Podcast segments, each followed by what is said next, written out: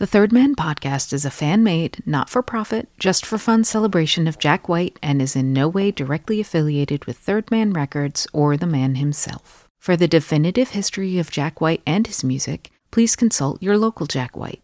And for everyone else looking for a home, you found one here, in a place so seedy. Enjoy!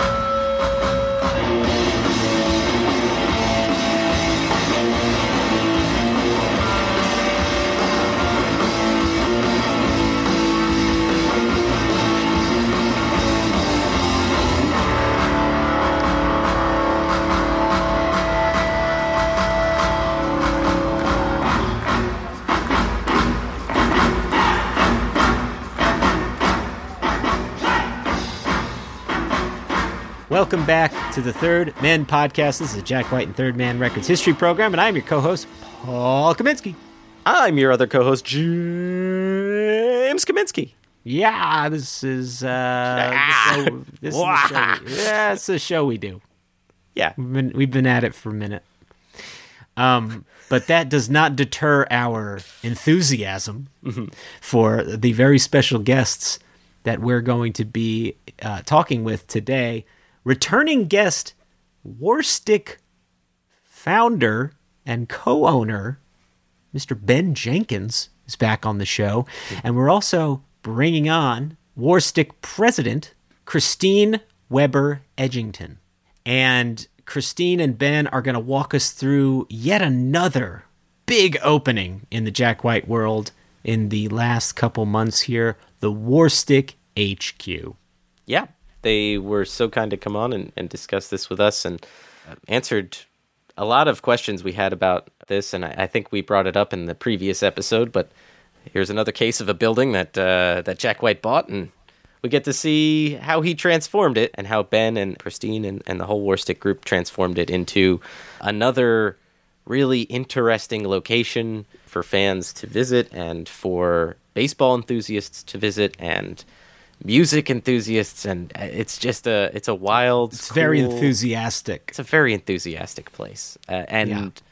i'm Enthusiastic. i'm enthusiastic about it as well i, I really i really do want to go and see this i really considered getting a ticket to dallas like a plane ticket to dallas to go to go see the opening of this and Yeah. um uh, but it was was not in the cards for a number of reasons but that's okay because we got to see and talk to ben and christine all about this Yeah, well, James kept going on the ticket purchase website and then kept second guessing himself and going back and then to the left, back and to the left, back and to the left.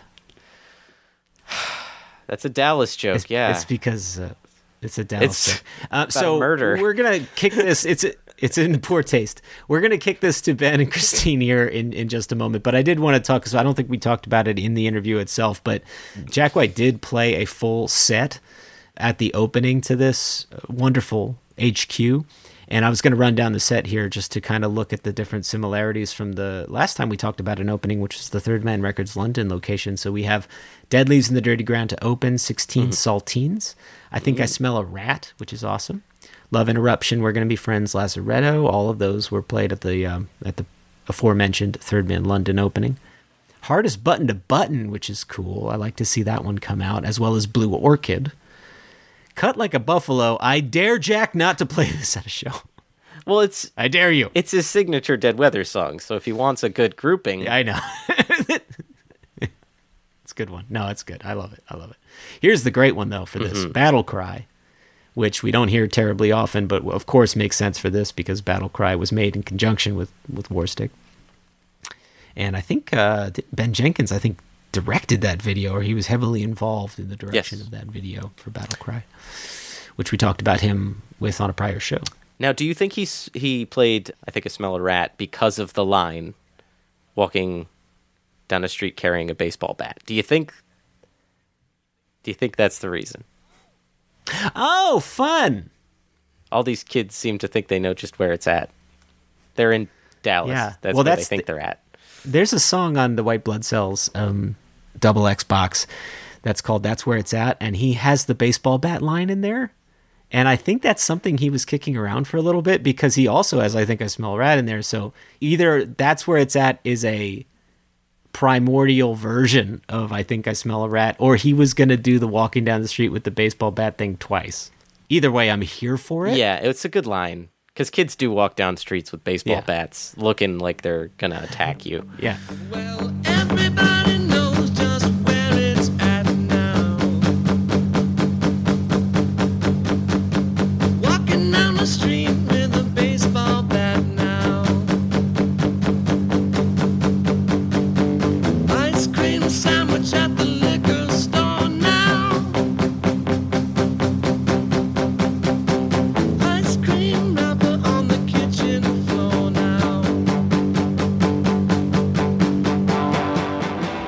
Yeah, then they crack Brendan Benson in the face with one while he's pumping his gasoline. um, please No, don't we love him. Brendan Benson. Uh, the next the next track here, what's done is done again, which is cool. Ball and biscuit, and then a Tampa Red cover. You can't get that stuff no more. Nice. Fascinating. I guess he hasn't played that since 2014. Uh, always cool to see covers. I'm here for it too. I'm here for that. I'm enthusiastic Yeah. for that.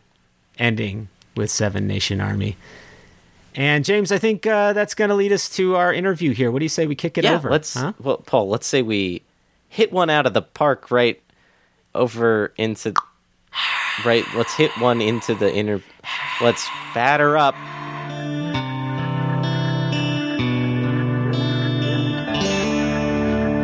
We'd like to welcome to the Third Man podcast returning guest, Mr. Ben Jenkins, the founder, CEO, design director, Warstic.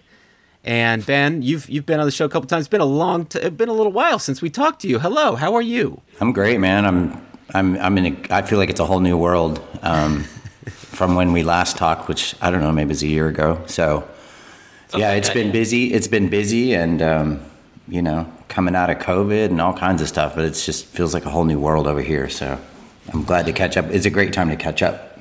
Yes. Yeah. Well, welcome back. And we'd also like to welcome someone who's new to the show. We've never talked to before, except about the Tasmanian Devil's Coke habit before the call here. Uh-huh. Ms. Christine Edgington, president of Warstic. Christine, welcome. Oh, thanks. I hope I can live up to that intro. So we're talking here this morning to uh, to chat a little bit about some exciting news in the Warstic family, within the Warstic family. Now, this has been something in the works for a long time now. In fact, I think we even talked about this, Ben, when you were first on, which is going back three years? or so, four, three or four years. So why don't you uh, can can you both give us a bit of background on the opening of Warstic headquarters? This is fantastic. Yeah, I mean, I'm. I agree with you that it, it was a long time ago, and kind of an, kind of embarrassingly so, to be honest with you. Um, and but I think looking back, it's like you know, our personalities and especially Jack's personality who drove this whole project. I mean, there's no 100% there, this project would not exist without Jack. So I was maybe 2017, embarrassingly, found this building. It's a neighborhood that I've known all my life and even uh, lived and worked there and very creative neighborhood. And, um, you know, as things go with Jack, I'm like, hey, uh, man, I found this building today. I thought it was super cool. It was kind of like someday, man, it would be really cool to do X, Y, Z, right? Right. You know how Jack is. He sees it. He's like, that's perfect. Let's buy it. Now, now you're talking about 2900 Main Street. Yeah, 2900 Main Street. So it's like a 1941 building. And It's a gorgeous building too. Just, the, Yeah. ju- on the street, it looks very Americana, very you know, sort of. And at, at, and at the time, I thought, oh no, this is too expensive. This is too soon for the business, which is absolutely true. And Jack just has that vision when he knows it's right, he knows it's right. And I agreed with him. I was just like, are you sure you want to do this? This would really put, this would be sticking our necks out really big. But it's that kind of like, well, this is what we believe in and we're going to do. And then Christine is kind of the, always the voice that's like, let me think about these numbers here and all that kind of stuff. And she's like, look, yeah, it could kill you in the end, but if it works, it'll be amazing. And so, you know, what happened from there was just, we, we got the building wrapped up pretty fast, but you know, we really Christine and I and, and on our staff, we had to focus on growing the business. We were still very much getting going and it was just like this fun toy over here was as cool as it is, it wasn't going to just grow the business for us. It, is something. So it was almost like this motivation now to go really do the hard work of growing the business and becoming like a mainstream brand in baseball. And it was mm-hmm. like, let's earn getting to be able to afford finishing out this building. And I think that's what we did. And then we really got started 2000, late 18, 19. We actually started going, but we, we, we had to put this building down, you know, back to the studs. I mean, it's a 1941 building. And as we got that going, of course, then COVID hit. Just like everybody else, we had to kind of reshift our focus away from the building. And, you know, that extended even further. So, I don't know, seven, eight months ago, it was just kind of like, let the, bu- the business had blown up. It was mainstream. It was like, let's go. And then, you know, um, you know, Christine, especially, you know, we didn't have a GC. It's kind of like we have this stupid thing like Jack does where we just like the most painful approach possible. So it was like Christine, you know, Christine and I were the GCs, and Christine, we have two different sides of the brain, and it was just kind of like, let's go. And it was the hardest thing that we have ever done and will ever do for sure, or I hope it will be. Um, and it all, all completely self-inflicted. Let's hope. All completely self-inflicted, but like, yeah, I mean, it was just always this dream of Jack from the first day I met him in the first meeting was real simple. Was like, you know, he he knew right away when we met that he sees this business and what it's all about, but he wanted to bring that immersive experience to it, like he had done with Third Man Records in Nashville and then Detroit and now London. And I love that idea, even though I'm like Mr. Virtual, like I'm so digital, Mr. Virtual. I don't want a physical space. So it was like Third Man really inspired the whole thing, but the whole challenge was like, how does Warstic's version of that look like? Because it's not Third Man; they're two completely different brands. Right. Well, that Was challenging. that's is quite the undertaking too because you not only set up a store for the brand and the product you set up a place to actually test out the equipment you set up a place for music to be played you set up it became so many different things so not only were you you know working on something that is difficult to do you were kind of working on five different projects uh, to, to fit into this location and a location that that honestly looks incredible. I, I'm so excited to go visit there and the pictures look amazing. And yeah, you did buy that at the right time though. Uh, you may have said you, you bought it early, but but oh boy, real estate prices really jumped. So you bought it at the exact right time. You know, I look after Jack like anybody else, and it's as a business partner, but also as a friend. And I'm like, are you, you know, obviously we, you know, he had to front the money for the building, let's not lie. And I was like, this is really, on your own personal thing, this is really risky. On the business was secondary to that, but it was like, in hindsight, wow, what a great investment. Just timing wise, yeah, he's okay on it. I mean, if we if we folded up the shop tomorrow and needed to go sell it, it would be totally fine. He would be great. Yeah, so we we want to get into the how the design came together and all that stuff. But Christine, you are new to our audience, and uh, we were curious how you got involved in Warstic and and how you came to this sort of integral place within the company because uh, honestly i'm very curious i you know I, we've talked to ben a bunch but we want to hear from you I'm very curious to hear this story as well. Well, was, and that she doesn't describe it as like an evil trap of some type. That's that's exactly how I was going to describe it. Um, was that it was a very clever trap laid by Ben. Um, no, I, I a lot of people might not know that Ben and I worked together for almost twenty years uh, on the branding side of uh, One Fast Buffalo, our company, and I know he's kind of uh, given a preview of that on on some of the other episodes. So we've always worked hand in hand, and Warstic started many years ago by Ben, and it started to gain this momentum and traction. And I wasn't involved in the least. And Ben had kind of said, "Well, I think it would be nice because we're this is really resonating with people. I think we've passed the test of, of viability. I really think this could be something. Um, do you want to just take a look at it and do some consulting?" And I was really blown away by the foundation of what he had created. And I think it was so interesting, not just as something beautiful to sports, but also something from a strategic standpoint, because that's my background, is more the business strategy and the messaging around a brand had so much potential to really strike a chord with people and resonate with both players and parents alike. And I don't like to compliment Ben, but I was This is amazing Very, very how, how nice she's being to me. We, we should do podcasts more often. Um, eh, right, right.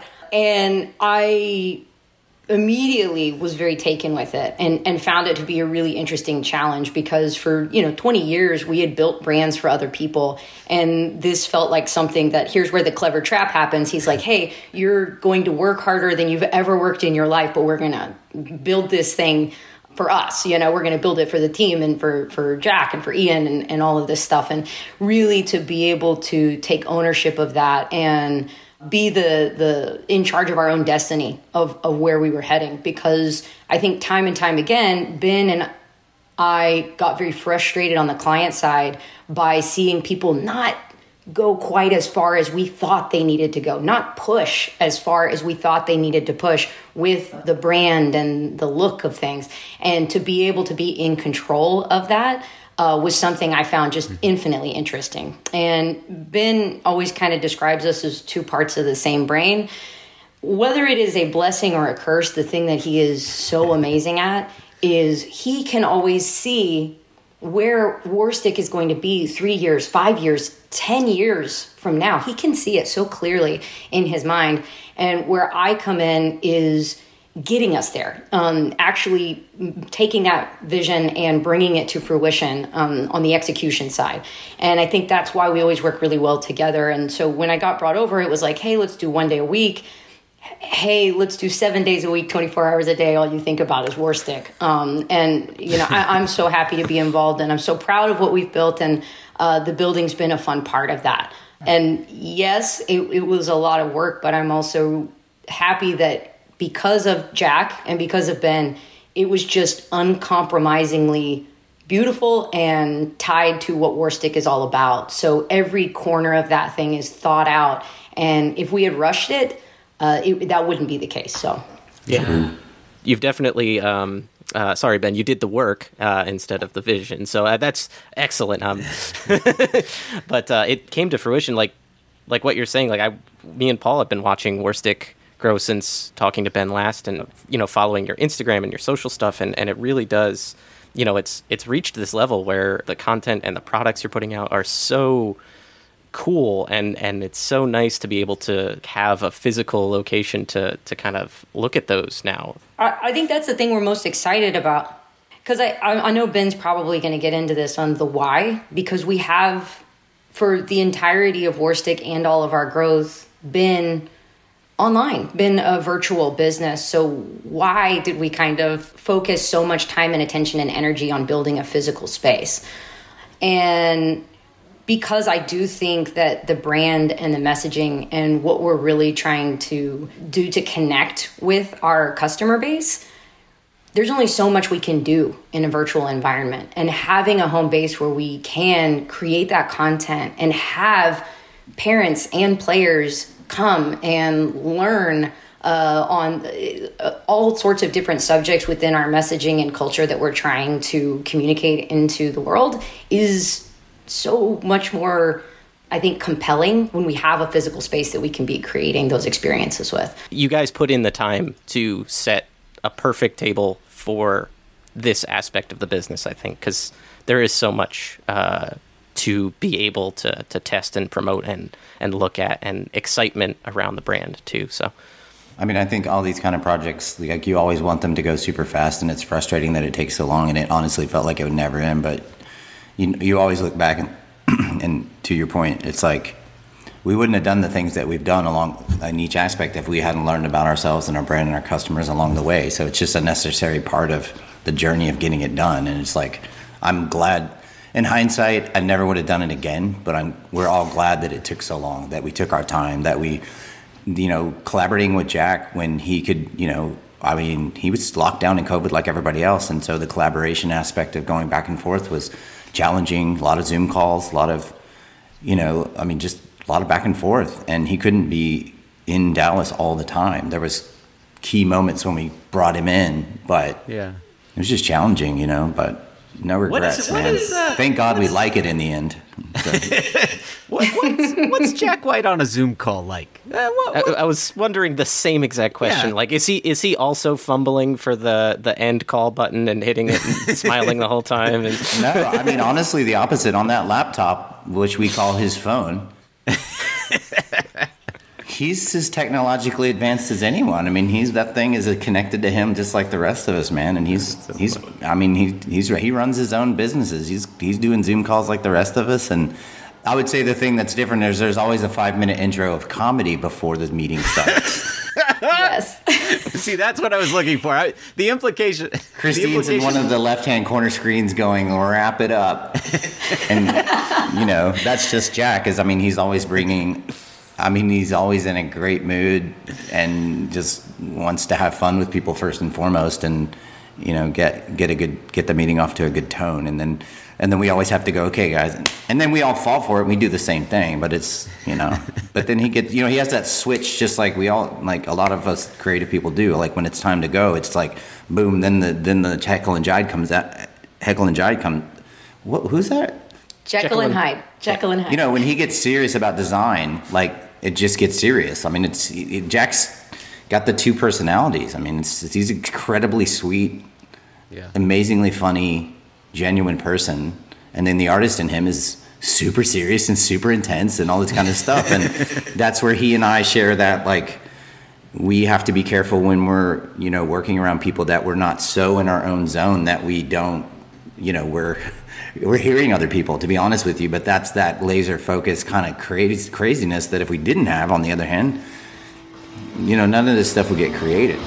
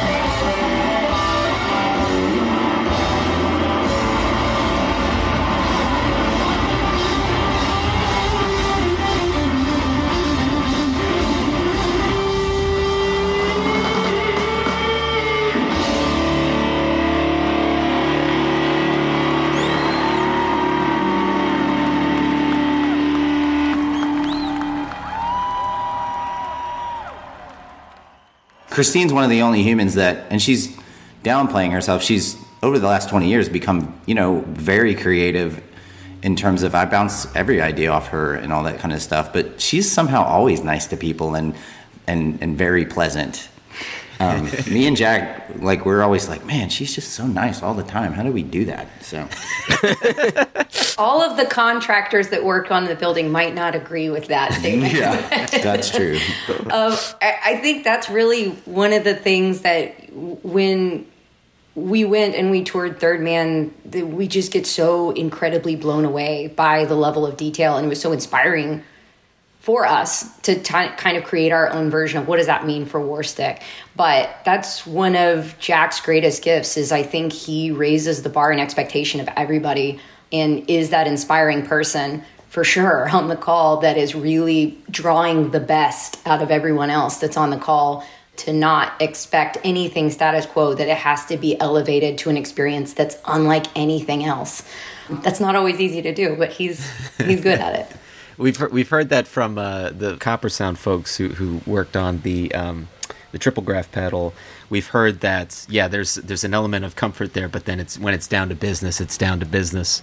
And uh, uh, I was asking about the Zoom call just because I was curious of what that was like. I, I did not mean to imply he was not technologically savvy because I know that luddite Yeah, yeah, thing yeah. seems to t- seems Yeah, to this- follow, this wasn't a follow dig. him around. Yeah, that wasn't a dig at all. I'm just legitimately curious. Everyone has their own Zoom etiquette. And we all learned on the fly because Zoom came out like what last year, two years ago, or at least everybody got Sounds it. Uh, also, Um, I wanted to mention Heckle and Jive is going to be his next solo album title because that's an awesome, awesome title. Flipped the I whole love flipped mirror world thing.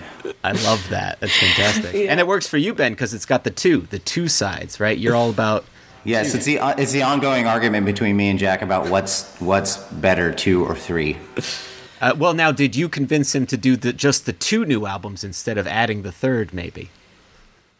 Well, I don't convince anything when it, about music when it comes to Jack. If he asks, and he, but it, but we are good enough friends that like he asks me opinions, then I just kind of you know he, he knows I have the problem of truth, and I just say what I say, and then he always goes with what he wants, you know. But it was like, oh, what a problem! You have so many songs that should I do one album or two? And oh man, what a problem! I mean, we talked about the options, you know, just like in the business. Like, well, you could go this way, you could go that way, and it's just I'm just giving him my objective opinion, but based on knowing his personality too, and he obsesses about that stuff and what's the right way. I mean, he's he's convinced in his mind there is one right way, and he's like trying to dig and find it, you know, and just like I just like sometimes when I'm stuck when I talk to Christine, it's like I need your help. I don't know. I'm I'm in a loop. I don't know which one to go with. I like both, right?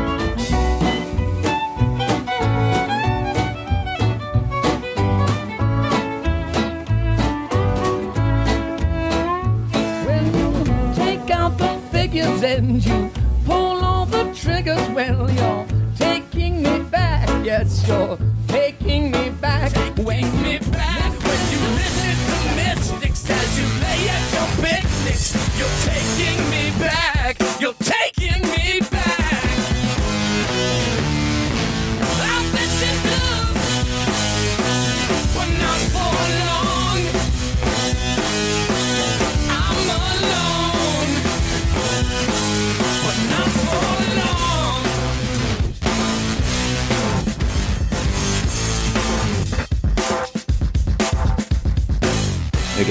really not global world problems, but you know, we all we all have our people behind the scenes that we work with that that push us. One, which is the only reason that Chris, I mean, Christine. Without Christine, I always do about eighty percent of my full potential, basically.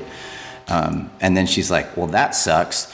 And you know you and you know you can do better, and like a coach, you know. And she knows me so well and what I'm, you know, whatever, what I'm probably capable of. And it's like when I lay an egg, she's like a parent. You know you can do better. You can push past that. And and then Jack is like more of like chasing a rabbit. You know the old cartoon where the horses are chasing the rabbit. You know I'm just trying to keep up, kind of thing. And and honestly, think about the intimidation factor here. Like his design aesthetic is so strong, and really. Although there's many facets of it, whether it's the, the white stripes red and white or the solo blue or the it's so strong and so him and all that that I have to consider that every every aspect of this we designed. I have to kind of like consider that because I know his I know his style very well now. Right. Well, he seems He seems to know your style too now. I mean, that Warstic couch is something else. Yeah, no, I mean, no, I mean, I would say I kind of describe it as like I think fifty percent of our styles are very personal styles are very different, but there's this fifty percent that really overlaps, and like we've gotten to know what those things are. So there was nothing in this building that either one of us one likes and the other doesn't. It was just sometimes there was pushing to find the solution that was the one we both liked because I was dead set. I'm like, I'm not having it. In the end, you will love this freaking building, every aspect of it. And there's w- there's one ceiling tile that I- Ian Kinsler said that's my design. but I will too. I mean, that's in the cra- in the in the all that craziness. Somehow that all worked out, which was very challenging. Because I mean, I'm not a natural collaborator. I don't want other people's opinions. I did this business in the first place not to have that. And honestly, he's is you know he when it comes to his art and design is very much the same way. So we both had to understand that this was a collaboration and that we're doing it. We were really building a new thing together, and and it was like, you know, that was that was challenging sometimes because because the end goal was happiness. Like, yes, something that we're happy with to the extent that we want to share it with the world, and then it's th- and it's the right brand. You know, it's not oh okay, this building doesn't match this brand at all or anything. You know, but. You know, we'd be sitting there looking at furniture online, little things. What about this bar? What about that bar? What that door? And it would be like, well, be there ten things, then there'd be two or three that would like, okay, we both like this, and then which one? Well, that brings me to designing the the space itself. Did you both come up with with designs? Was it something that was a collaborative effort? And when those aesthetic choices came into mind, I mean, I, I have to imagine uh, that Christine, you you dealt with a lot of this of you know getting the contractors to understand the design as well and, and how it should all go because it is very Yeah, or finding a contract that was willing to even try because it was like, Yeah. oh, you can't just hire a contractor for these gradient stains on the cabinets. They were like, we what? we needed a door big enough to fit a buffalo in. Right. you do that? There was many changing Exactly, sizes of yeah. doors on the fly to fit crazy animals into the building. but yeah, Well, and I think a lot of the things that speaks to the, the way that both Ben and Jack approached the design, it wasn't anything that we could say, hey, here's an example. I need you to build this. It was always, here's an idea and a vision of what I have in my mind. And let's try to execute that to perfection. And absolutely, we were able to to pull that off. It did involve a lot of trial and error, but you know, I think the end result was worth that because 2900 isn't like anywhere else um, in the world because I think we made some of those hard calls that it was the longer road. Um, and, and certainly a lot of communication back and forth with certain vendors, but we couldn't just say, hey, make the floors look like this exact picture. Um, it was always something about executing a vision of, of what they had and what they wanted. it was like making a stew that you've never made before. Like it was like Jack would throw in an idea into the pot, I would throw in an an idea into the pot, and Christine would throw an idea in, and then it just started kind of boiling up, you know. And then sometimes we would take some carrots out of the pot because they're like, you know what, this carrot does not taste good in the stew. And then that would happen to some of my ideas. That would some, happen to some of Jack's ideas because you would start to see all. There's so many things in the stew that you wanted them all to be connected to each other and work together. And so it was really this fun art. Pro- it was just a giant on the fly art project. And you know, I got it started, yeah, because I don't know, like I went to architecture school a little bit, and I have a I love flow. Like I wanted, I didn't think about de- decoration and aesthetic so much in the beginning. It was like, okay, we have this building. We're not building it from scratch, but we have this thing to work with.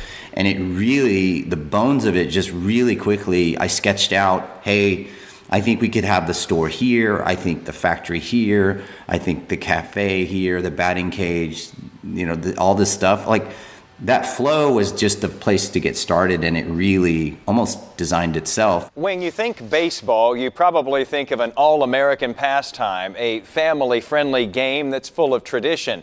Not exactly what you'd associate with Dallas's edgy and gritty Deep Ellum neighborhood. And so you might be surprised to learn that among the bars and the music venues, there is a baseball empire inside one of those brick buildings. And Jason Whiteley is showing it to us tonight in this WFAA original.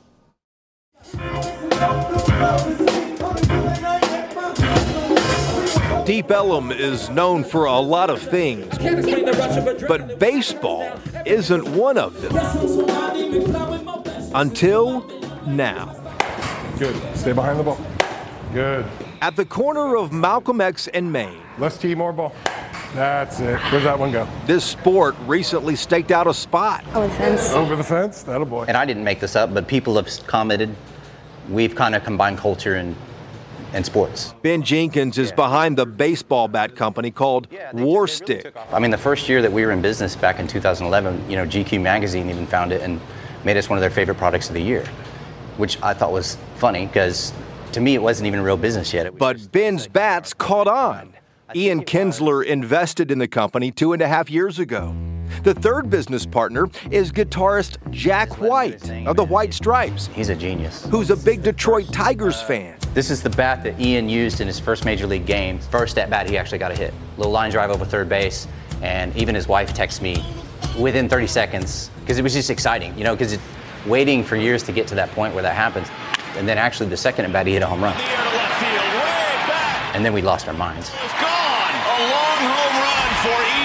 Kinsler. Kinsler, though, isn't the only major leaguer swinging Warstics. I could make an all star team. Ian Kinsler, Miguel Cabrera, George Springer swung our bat a lot, uh, Matt Kemp, who's having an amazing year this year, um, Eric Hosmer, Mike Moustakas. Ben always had a passion for baseball. He played at Lake Highlands High School, Mississippi State, and the farm team for the Philadelphia Phillies. This is actually the first Warstic that I ever made, kind of the first prototype. But he which, makes you know, a living as a brand designer, and he created these colorful high end bats to reconnect with the game he loves. A buddy of mine and I were at the batting cage with him yesterday and, and joking about how if we had these bats when we were kids, uh, life might have been different, right?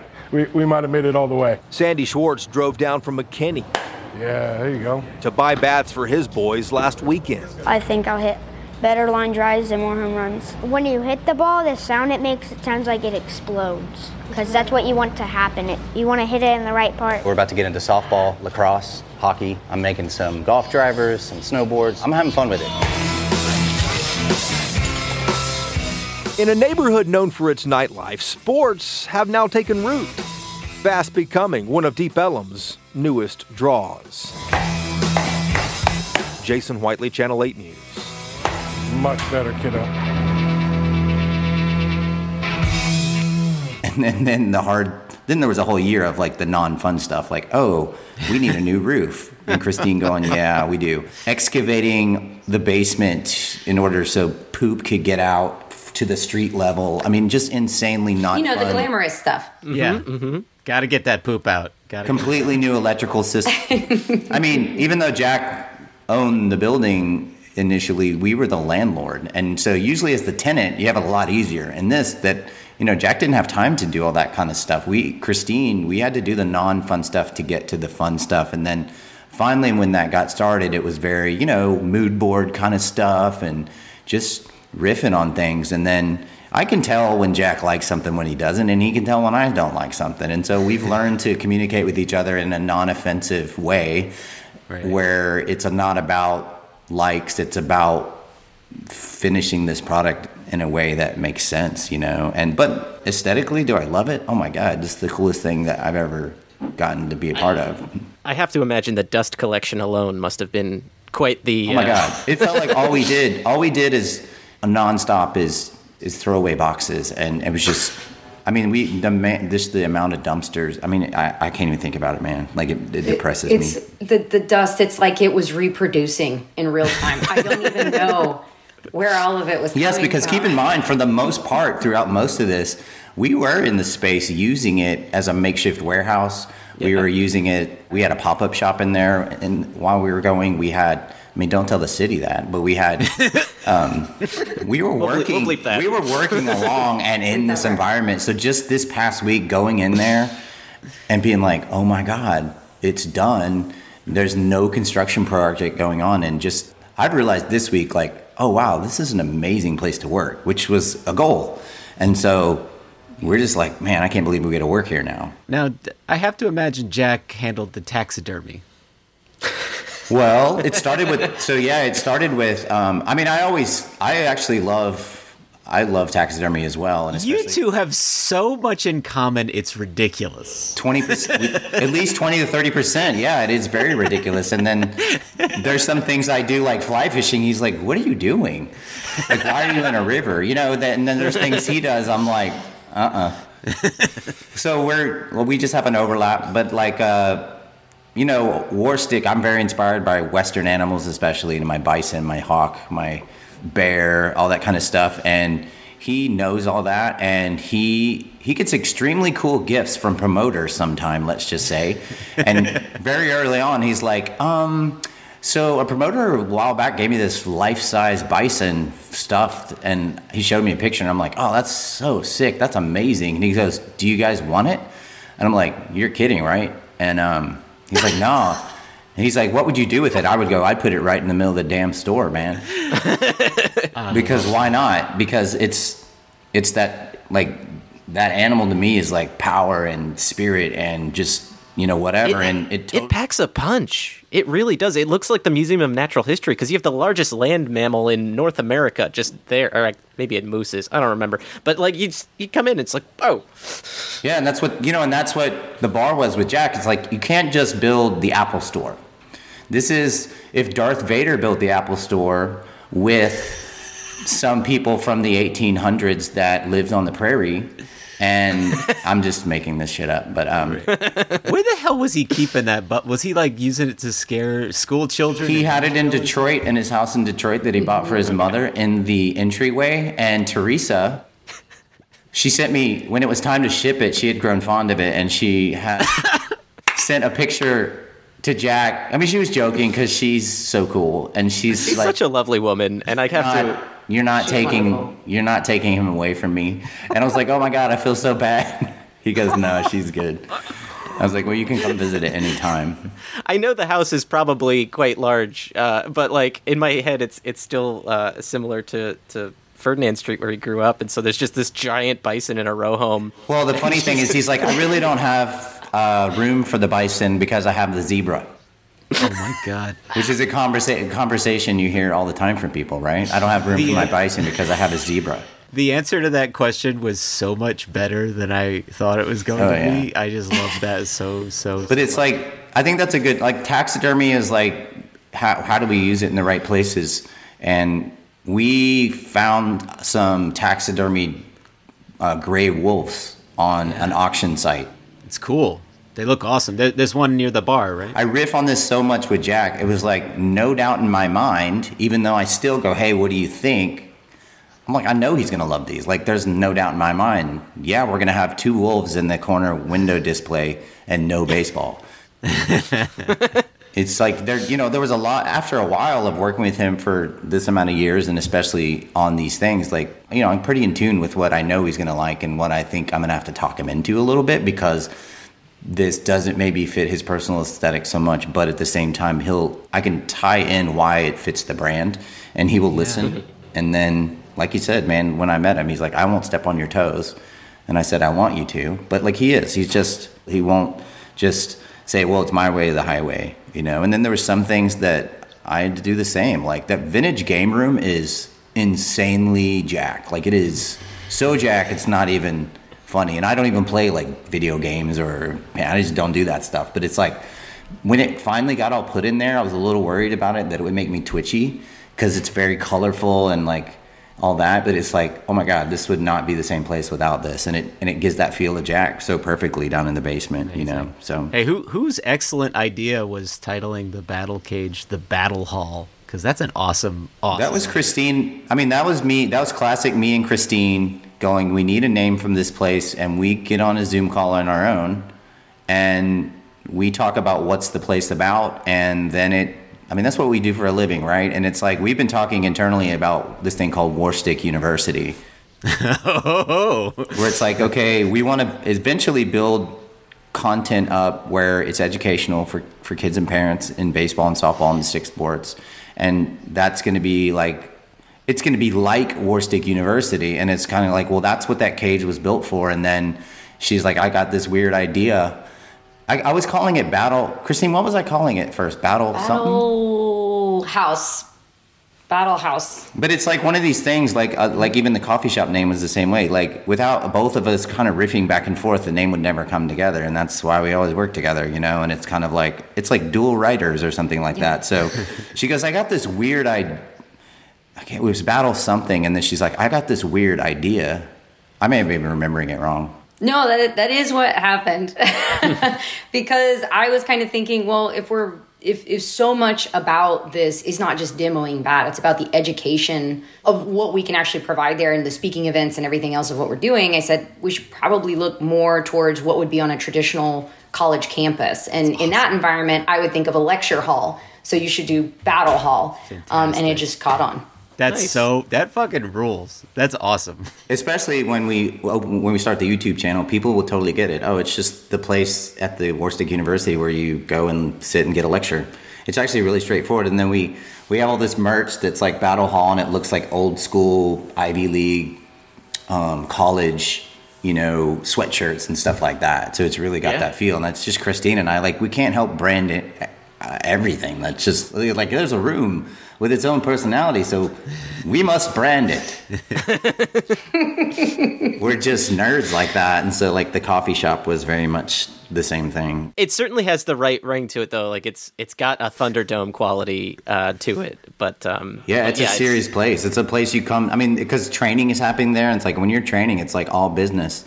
But it also has the but to christine's point that's what we do. We try to think about what we're trying to say and it's about learning and so battle does one thing and hall does the other put them together and there you go Now, I have to ask: are, Were there any?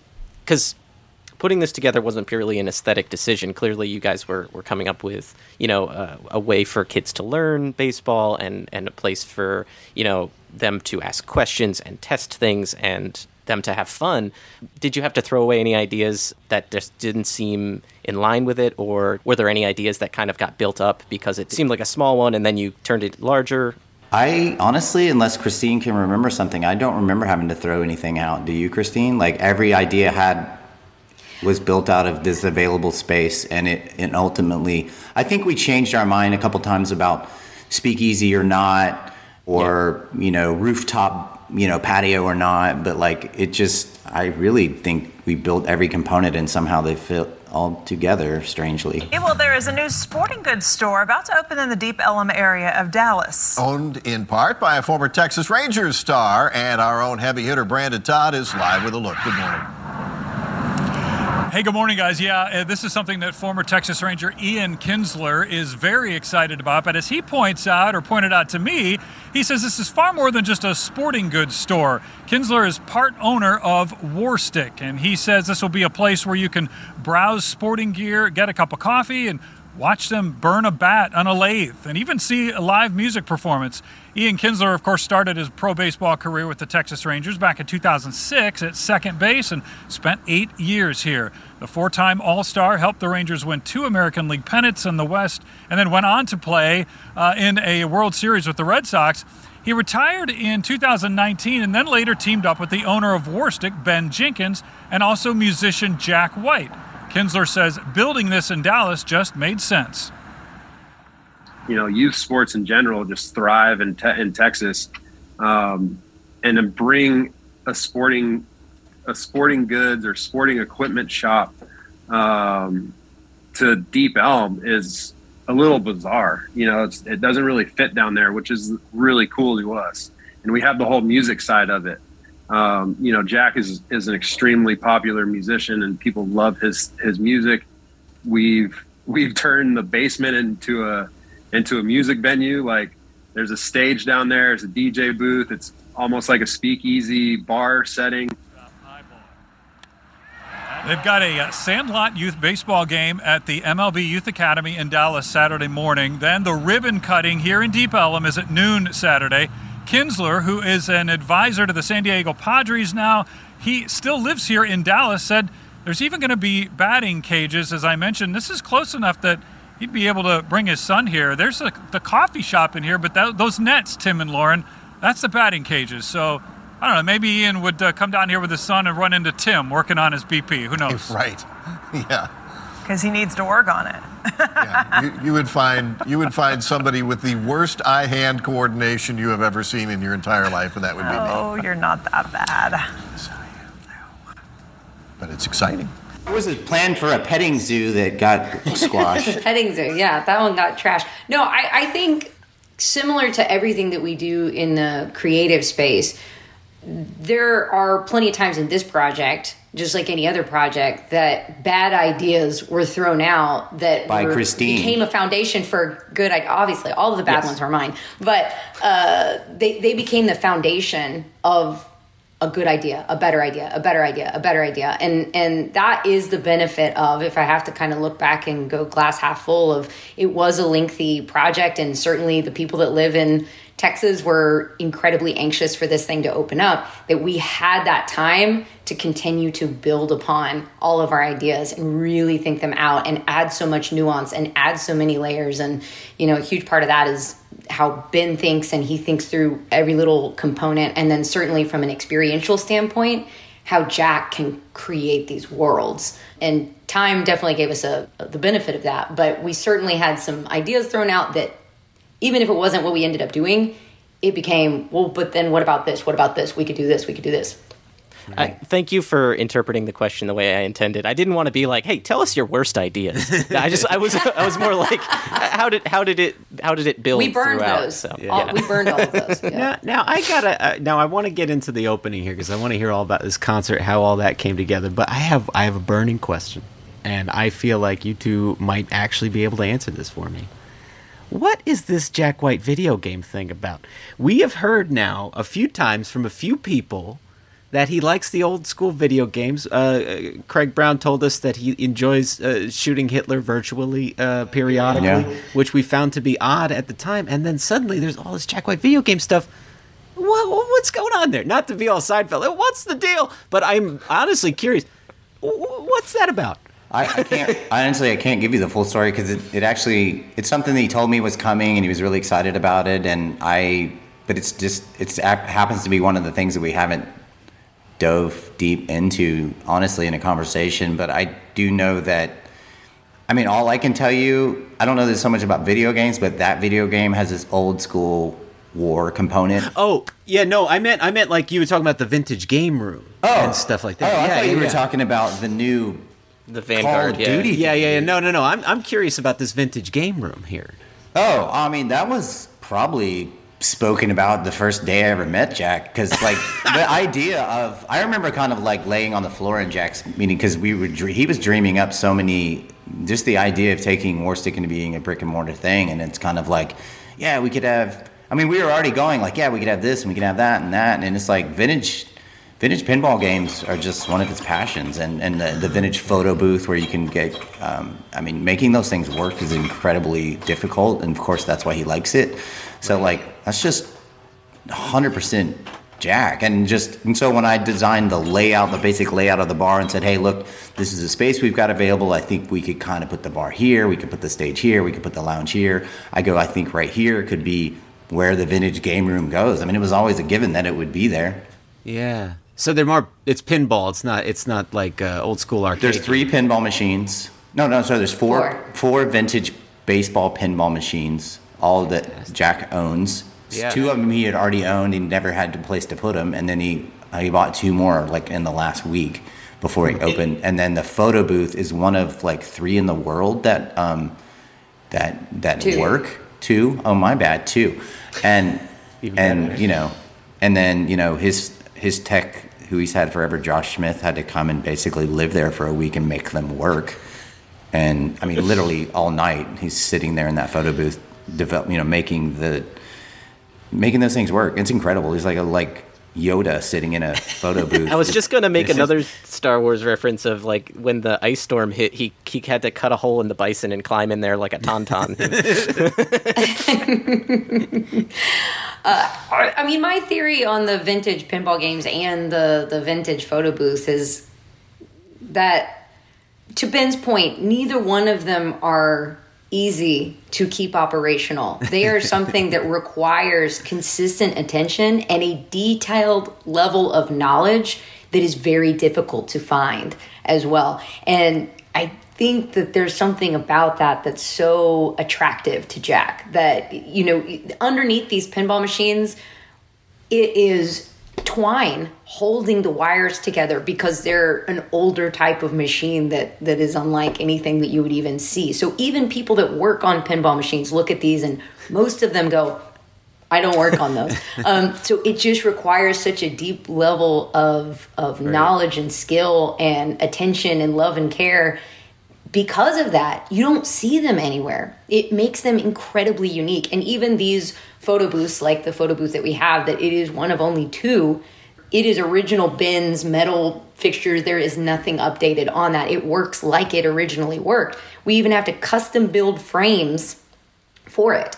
And I think there's something about that it's the details that you can see when you have that experience that you haven't seen it anywhere else. You can't experience it anywhere else because nobody would put that level of love and care and attention into keeping those things operational. And there's something very attractive about that. Yeah, um, yeah it creates a destination sort of feeling too. Like it, right. it feels like a baseball Hall of Fame esque situation yeah. where you're going and, ex- right. and, having an experience, like you guys were saying. And I think there's something about like um, the analog aspect to it all where it you know, because Warstic is at its heart uh, all about mechanics. It's about how you're moving your arm, how you're doing stuff, and you're doing stuff in the physical world. And and I think the pinball machine's kind of, I don't know, it has a it has its own kind of mechanical aspect to it that that fits. Yeah, but it was hard. You know, Jack has a love of the history and nostalgia of baseball, unlike I will ever have. Like to a degree, like he all he knows these incredibly unique and random stories about baseball. And like our experience and perception of baseball is kind of same but kind of different.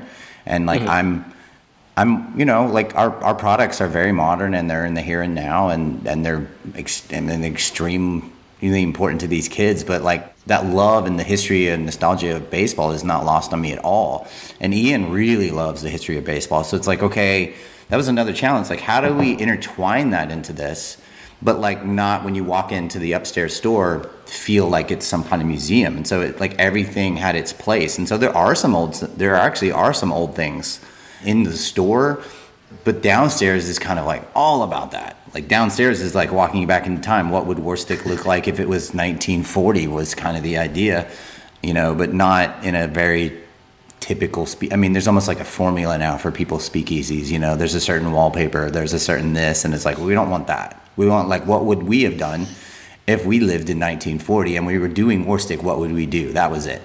And so that balance of old and new, which is very Jack too, man. Like, and me too. Like I love vintage stuff, but I never try to just recreate it. I want to lift from it and pull it into something new. And I think Jack does this his genius level at that. But then there's also like, I mean, I've got a vintage tin here that sits on my desk, just and it's from the 30s, and it inspires me all the time. You know, I don't go recreate it, but like I like those things around too, just like Jack does. Yeah, that's awesome. Well, let's uh, let's talk a little bit about this concert here, because I mean, we thought that 2021 wasn't even going to give us one new Jack White show, and in the end, it gave us very fitting to the Warstic branding two uh, new Jack White shows. We had one at the opening of London, uh, Third Man Records London, as you uh, alluded to earlier, Ben, and then we had one for the opening of Warstic HQ. And God, I mean, can you tell us a little bit about how that came about? Was a concert to kick off the grand opening always kind of something in the back of your mind, or something that came together on the fly? I mean, we always we've always been looking forward. All all three, all me, Jack, Ian, Christine. We've been looking forward to the day we have the grand opening, and I'd always kind of joke with him that, well, when you play, I mean, it's going to be amazing. and I did it so much that I think it just kind of normalized. And then, you know, at the end of the day, he knows I'm doing it because I'm. I mean, why would I not want him to play? And I'm like, if we can make this happy enough for you to celebrate in that way, you'll um, you'll enjoy playing, and our fans will enjoy having that as an aspect of it. And so, he just really, at the end of the day, I never really asked. It just eventually he then then kind of said, "Okay, so when I play at the show," and I was like, "Wait, what did you say?" you know that kind of thing, and just kind of developed. And obviously, we were just graced with the. I mean, when he. So anyway, it was it was all him being willing and, and actually wanting to do it, not us asking to do it. But you also hypnotized him over the course of a few years. Yeah. Yes, Um, basically. Uh, It's like Obi Wan Kenobi. Yeah. right,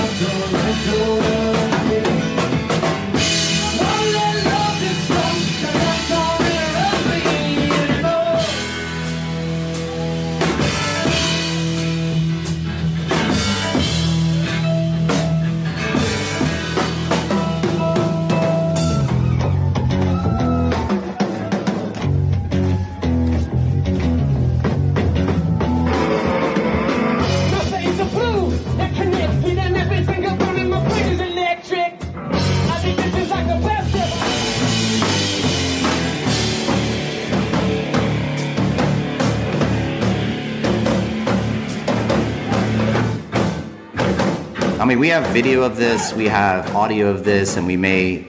Um, he's he let us record the show. We he let us live stream, not live stream, but closed circuit TV out to the top of the building and to and outside, which was incredibly gracious. And Nice. for the people that experienced this show, it was so next level that it was happening finally and then hearing battle cry live in our basement and then he finished with seven nation army which kind of blew my mind just the epic nature of sports in that song and that it's happening in our basement and that it's so real and genuine and the, the christine commented too it was like it's like he read our minds and played every one of our absolute favorite songs i mean the set was so old school, like Jack White, White. I mean, you know, from whatever. I think he opened with Dead Leaves and the Dirty Ground, and then it went in. I mean, he played Let's Be Friends. He played um, Help Me. I think I Christine. smell a rat. Like it was. Oh, nice. Yeah, it was. It was incredible. Yes. The the feeling of joy in there was. I'll never. The videos will never capture that, even though. We're, we're trying to make a limited edition record hopefully next year. I am gonna. This is one of my Jedi mind tricks. He said he's gonna do it, and he said he's down with it. And we have the video, we have the audio.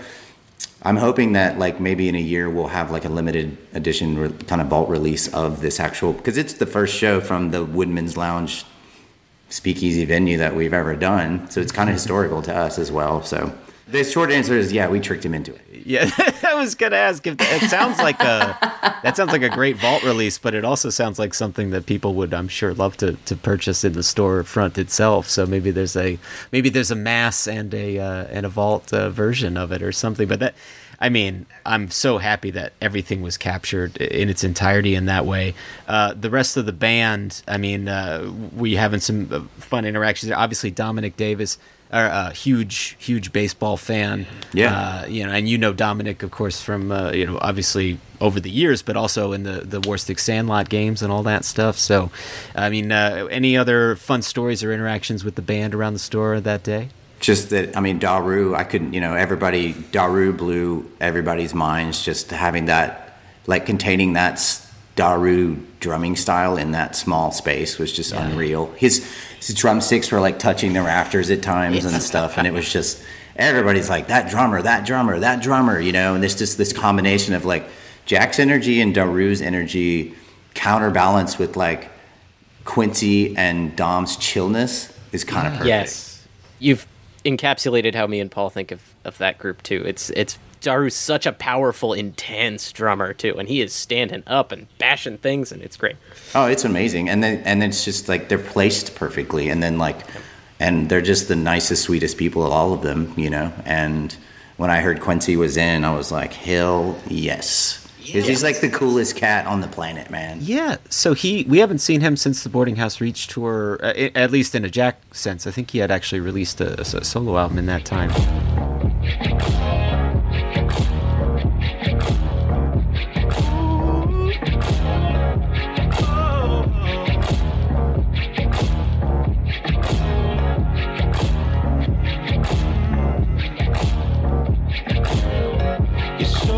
Showed up in the dark. You told me to run. Hand on the trigger. You're smoking gun. No time wasted. He sung the national anthem at our Sandlot game. Nice. Which Christine worked out somehow. By the time the scenes, all of a sudden Quincy's walking out. I'm like, Quincy's gonna. I asked him. Please. He belted that out a cappella. That was amazing. Is he? Uh, is how how did he get back in in the mix? I mean, I I, I assume Jack asked him, but is he uh, is he local to Texas or uh, is is Quincy? yeah. No, I think he's in New York. Oh, And in- I didn't ask. Oh, We didn't ask who the band was going to be. That's not our business. It's like, you know, Lala would say the band's booked, and I just said, cool. the band's in. The band's coming. Whatever. And I'm like, you know, of course, me and Christine are like, I wonder who the band is this time because that, you know, and we hoped the power trio that came out on Saturday Night Live was so killer that I definitely was kind of like hoping. But it's like it's almost like picking an all star team out of people too. Like I was like, if Carla showed up, it's not like I wouldn't be ecstatic. I can't keep my eyes off Carla's drumming style. Like you know, so it's like there's so many good choices that. I mean, we're not going to voice our opinion on that. We're just anyone we see, we'd be like, if he said Carla, we'd be like, hell yes. You know, it's just, it's just whatever. You know, and we don't, we stay out of that. It's none of our business. Now you brought up the Sandlot game. H- how did how did that play out? Who who was who's the big winner and loser of that?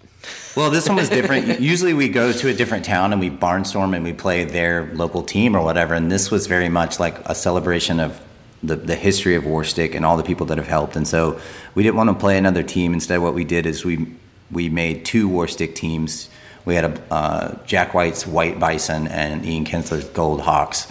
And I made. I'm honestly super proud of the I I think the the uniforms that we designed for that are just so sick. Like I I love them, and we're gonna change a lot of our kids' uniforms to them and stuff like that. So it was full on designing the uniforms. But it was like Jack was coach of one team, Ian was the other.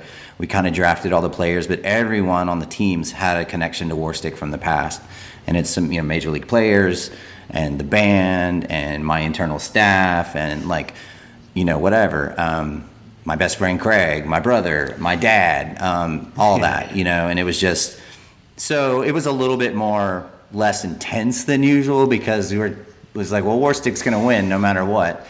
And but we had Kirk Gibson. I mean, probably Lalo got Kirk Gibson to come, who's like the most one of the most famous baseball players of all time, and for Jack, a, a, childhood hero from the Tigers, and he came and there's a famous I don't know if, how much your fans know about Kirk Gibson, but if you just Google Kirk Gibson famous home run and you don't watch it and get goosebumps, then you're dead. Sax waiting on deck, but the game right now is at the plate.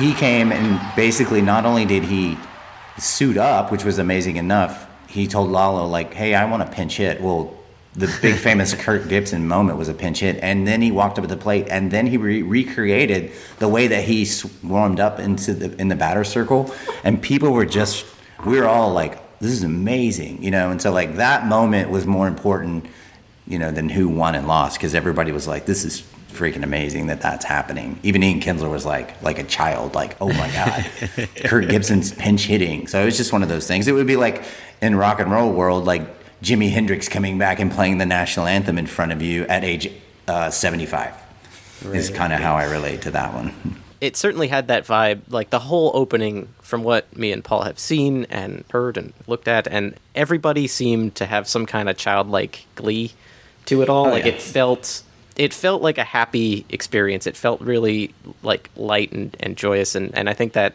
it, it makes sense because that's what baseball's kind of about anyway. It's you know. No, that's totally wrong. Baseball's about um, Baseball's about failure and depression and and just oh god, it's so hard. Oh man, my little league experience is, is a lie. And then there's five percent of it, which you're working towards, is what you said, is that joy. It's like, can you fight through all that and get to that? But yeah, but I mean, too, I'm happy. We just started posting today. We're gonna do a full tour of really every component in every room on Instagram. So people should go check that out so they can really. We have this amazing photographer, Sean Barry, who shoots everything Warstic. I mean, honestly, like there was 300 pictures in the building of Sean's. Y'all should interview Sean sometime. He's amazing, and Warstic wouldn't be Warstic without him, and that just the moments he captures. But um, so all of Sean's photos will be on Instagram and Facebook, and then we working on a video that hopefully we'll have here in a couple weeks, and we're trying our best to recreate what happened for everybody as best they can. So that'll be coming out too. So you've probably just seen the tip of the iceberg when it comes to actually kind of checking it out. Well, that's that was going to be my my question here. I mean, first of all, thank you both again so much for joining us today. This is this is so awesome to hear all these f- fantastic stories. But my question was going to be what's coming next, and I think we've heard a little bit about what is coming next. Obviously, the idea of Warstic University is Yes, something nailed it. totally irresistible. I mean, that's that's just that's the that seems like a dream.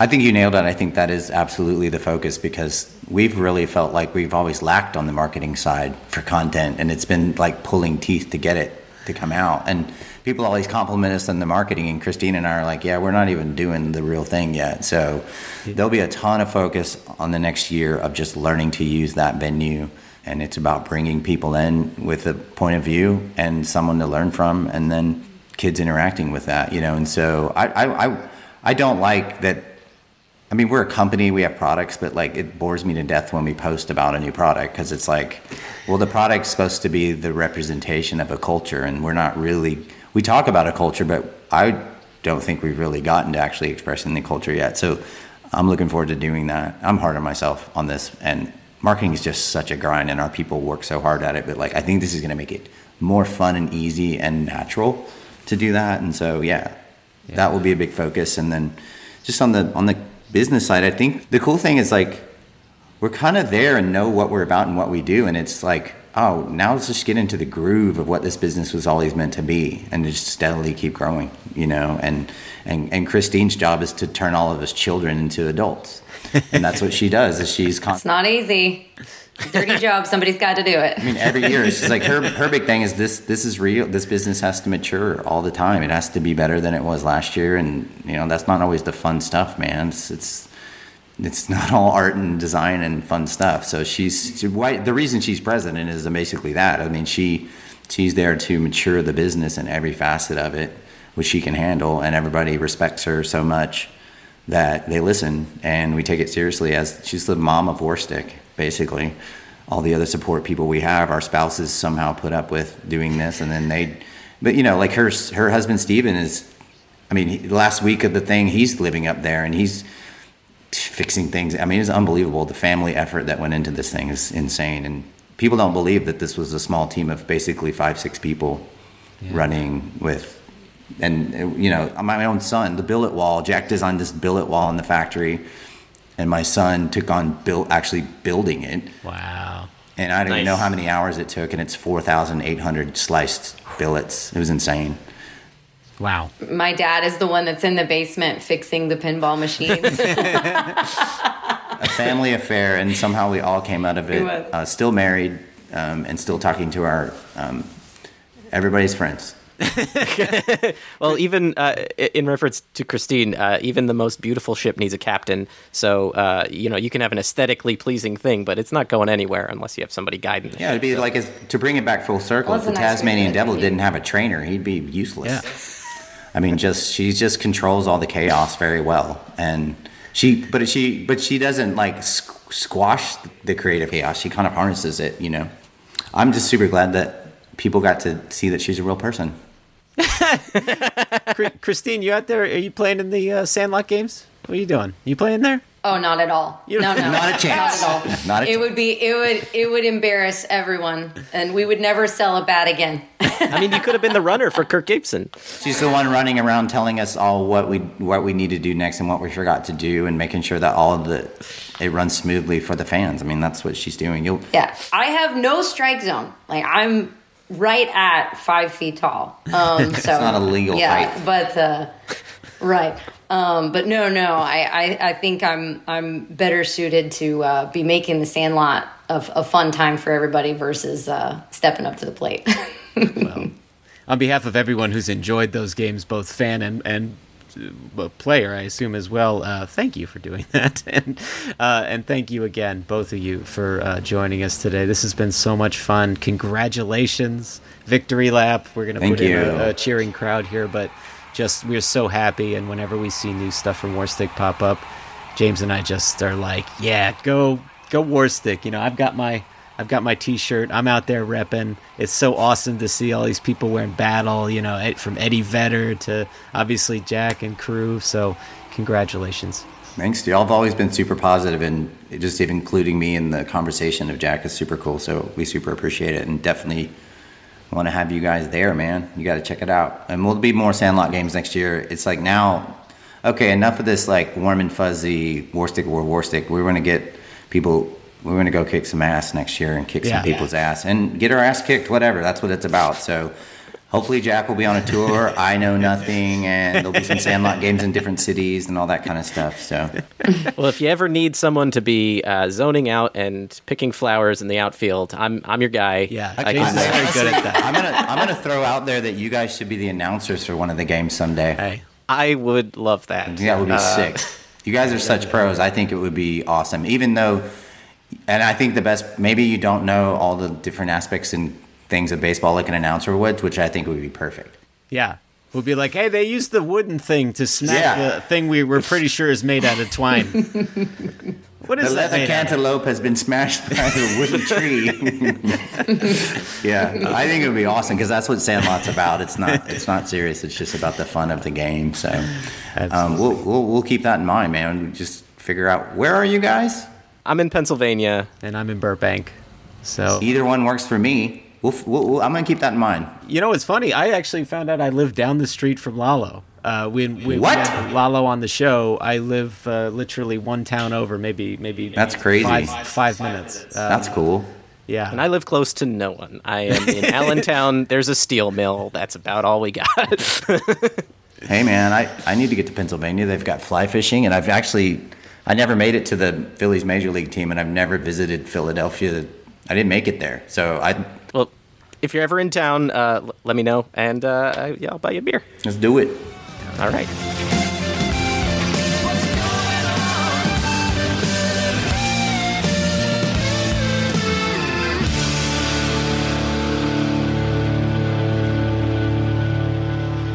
Thank you to Ben and Christine for joining us on the program today. That was wonderful talking to you both. You're great.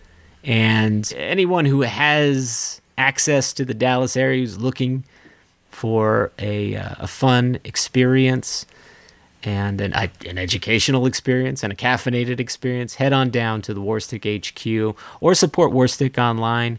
You can check out uh, their website and order all kinds of stuff there. And we're just so happy for Ben that this has taken off in the way it has, and and just really cool to see that how that trajectory has gone over these last few years. Yeah, and uh, thank you, Ben and Christine, for talking with us and for being so um, open about about the business with the podcast because our fans and we are interested in Warstic and how Warstic is progressing. So, big thank you again to you guys, and you're always welcome back on. And we look forward to being the uh, announcers at a Sandlot game. Statler and Waldorf over here. That's where I'll be looking for a home.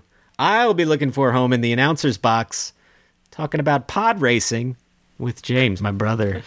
And there goes oh what what was his name? Uh Is it the one with the family? Yeah.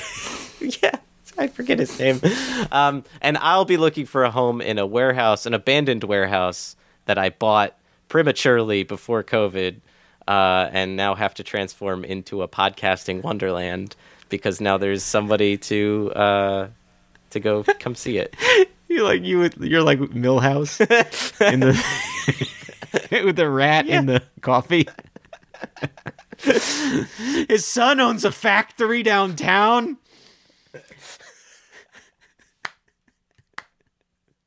All right, everybody. We'll see you next uh, episode. bye.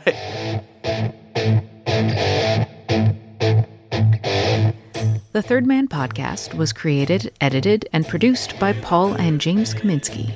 Our theme song, We're the Third Men, was recorded by the band Radkey, who can be found at radkey.net. To contact the show, visit thirdmenpodcast.com or email thirdmenpodcast at gmail.com. Also visit at the third men underscore podcast on Instagram, at third men cast on Twitter, and search the third men on Facebook. Thanks to our Patreon patrons, to everyone who has rated, reviewed, and subscribed, and see you next time.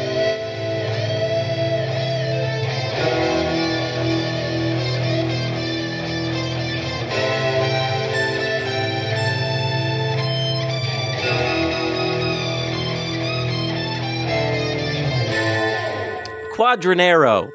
Let's go back to our song. Hey everybody, Paul here with a quick message for you. As James and I mentioned many times on the show, this podcast is 100% not for profit and a labor of our love for music. We pride ourselves in bringing you interesting, timely content as we have these past 100 plus episodes. Podcasting is, however, a weirdly expensive process, and we actually lose money on hosting, time, equipment, advertising, and all the other little things that we need to do to make these shows for you. So, to help break even on some expenses like those, James and I have set up a Patreon account where you can, if you like, chip in a few bucks to help keep the lights on. It can be as much or as little as you can swing, and all donations are greatly appreciated. The last thing we want to do is hound anybody for cash, so just know that listening to our show is always payment enough. But if you would like to help us out, that would be amazing. All right, that's all from me. Remember, you can head to patreon.com slash third men podcast, and a huge thank you to everyone who's donated already. All right, everybody, I'll see you on the show.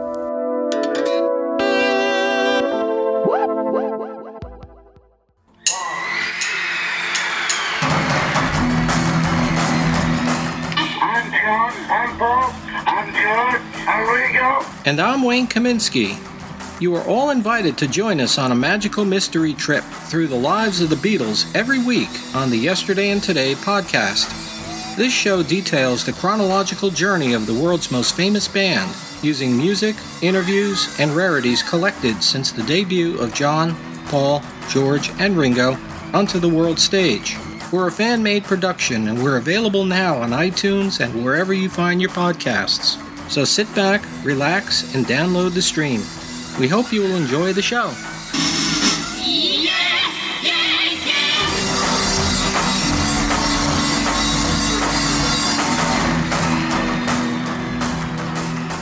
Yeah, uh, well, that's that's good. I, yeah, Costco assaulted me with a flu shot in a good way. They were like, I was shopping and they were shoved a needle in me. They're like, "Do you like that?" I'm like, "Yeah, I, I kind of do." it's It not was good. It was good.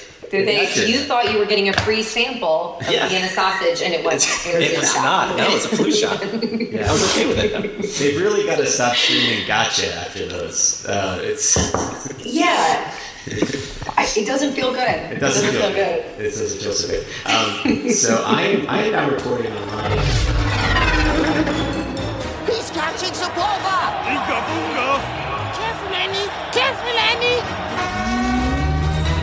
あ